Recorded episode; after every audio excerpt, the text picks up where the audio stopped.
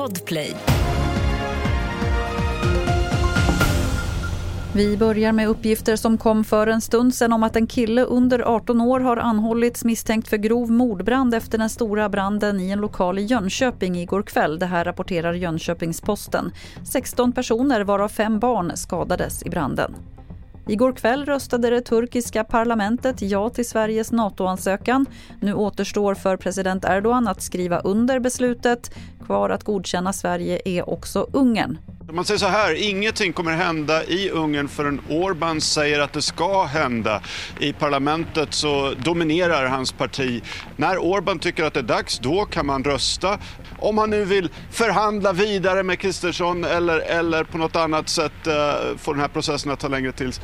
Förrän han ger klartecken så händer ingenting. Det rapporterade Jonas Källgren. Till sist kan vi berätta att Coops kalvfond tar hem antipriset Årets matbluff utsedd av konsumentföreningen Äkta Vara. Kalvfonden innehåller bara 0,4% av kalv i form av pulver. I övrigt består den mest av kyckling. Fler nyheter finns på tv4.se. Jag heter Lotta Wall.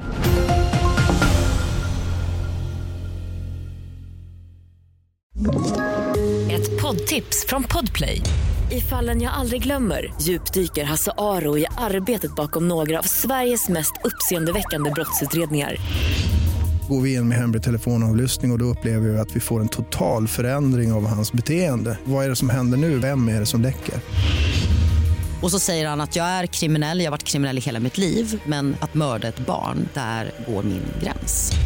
Nya säsongen av Fallen jag aldrig glömmer på Podplay.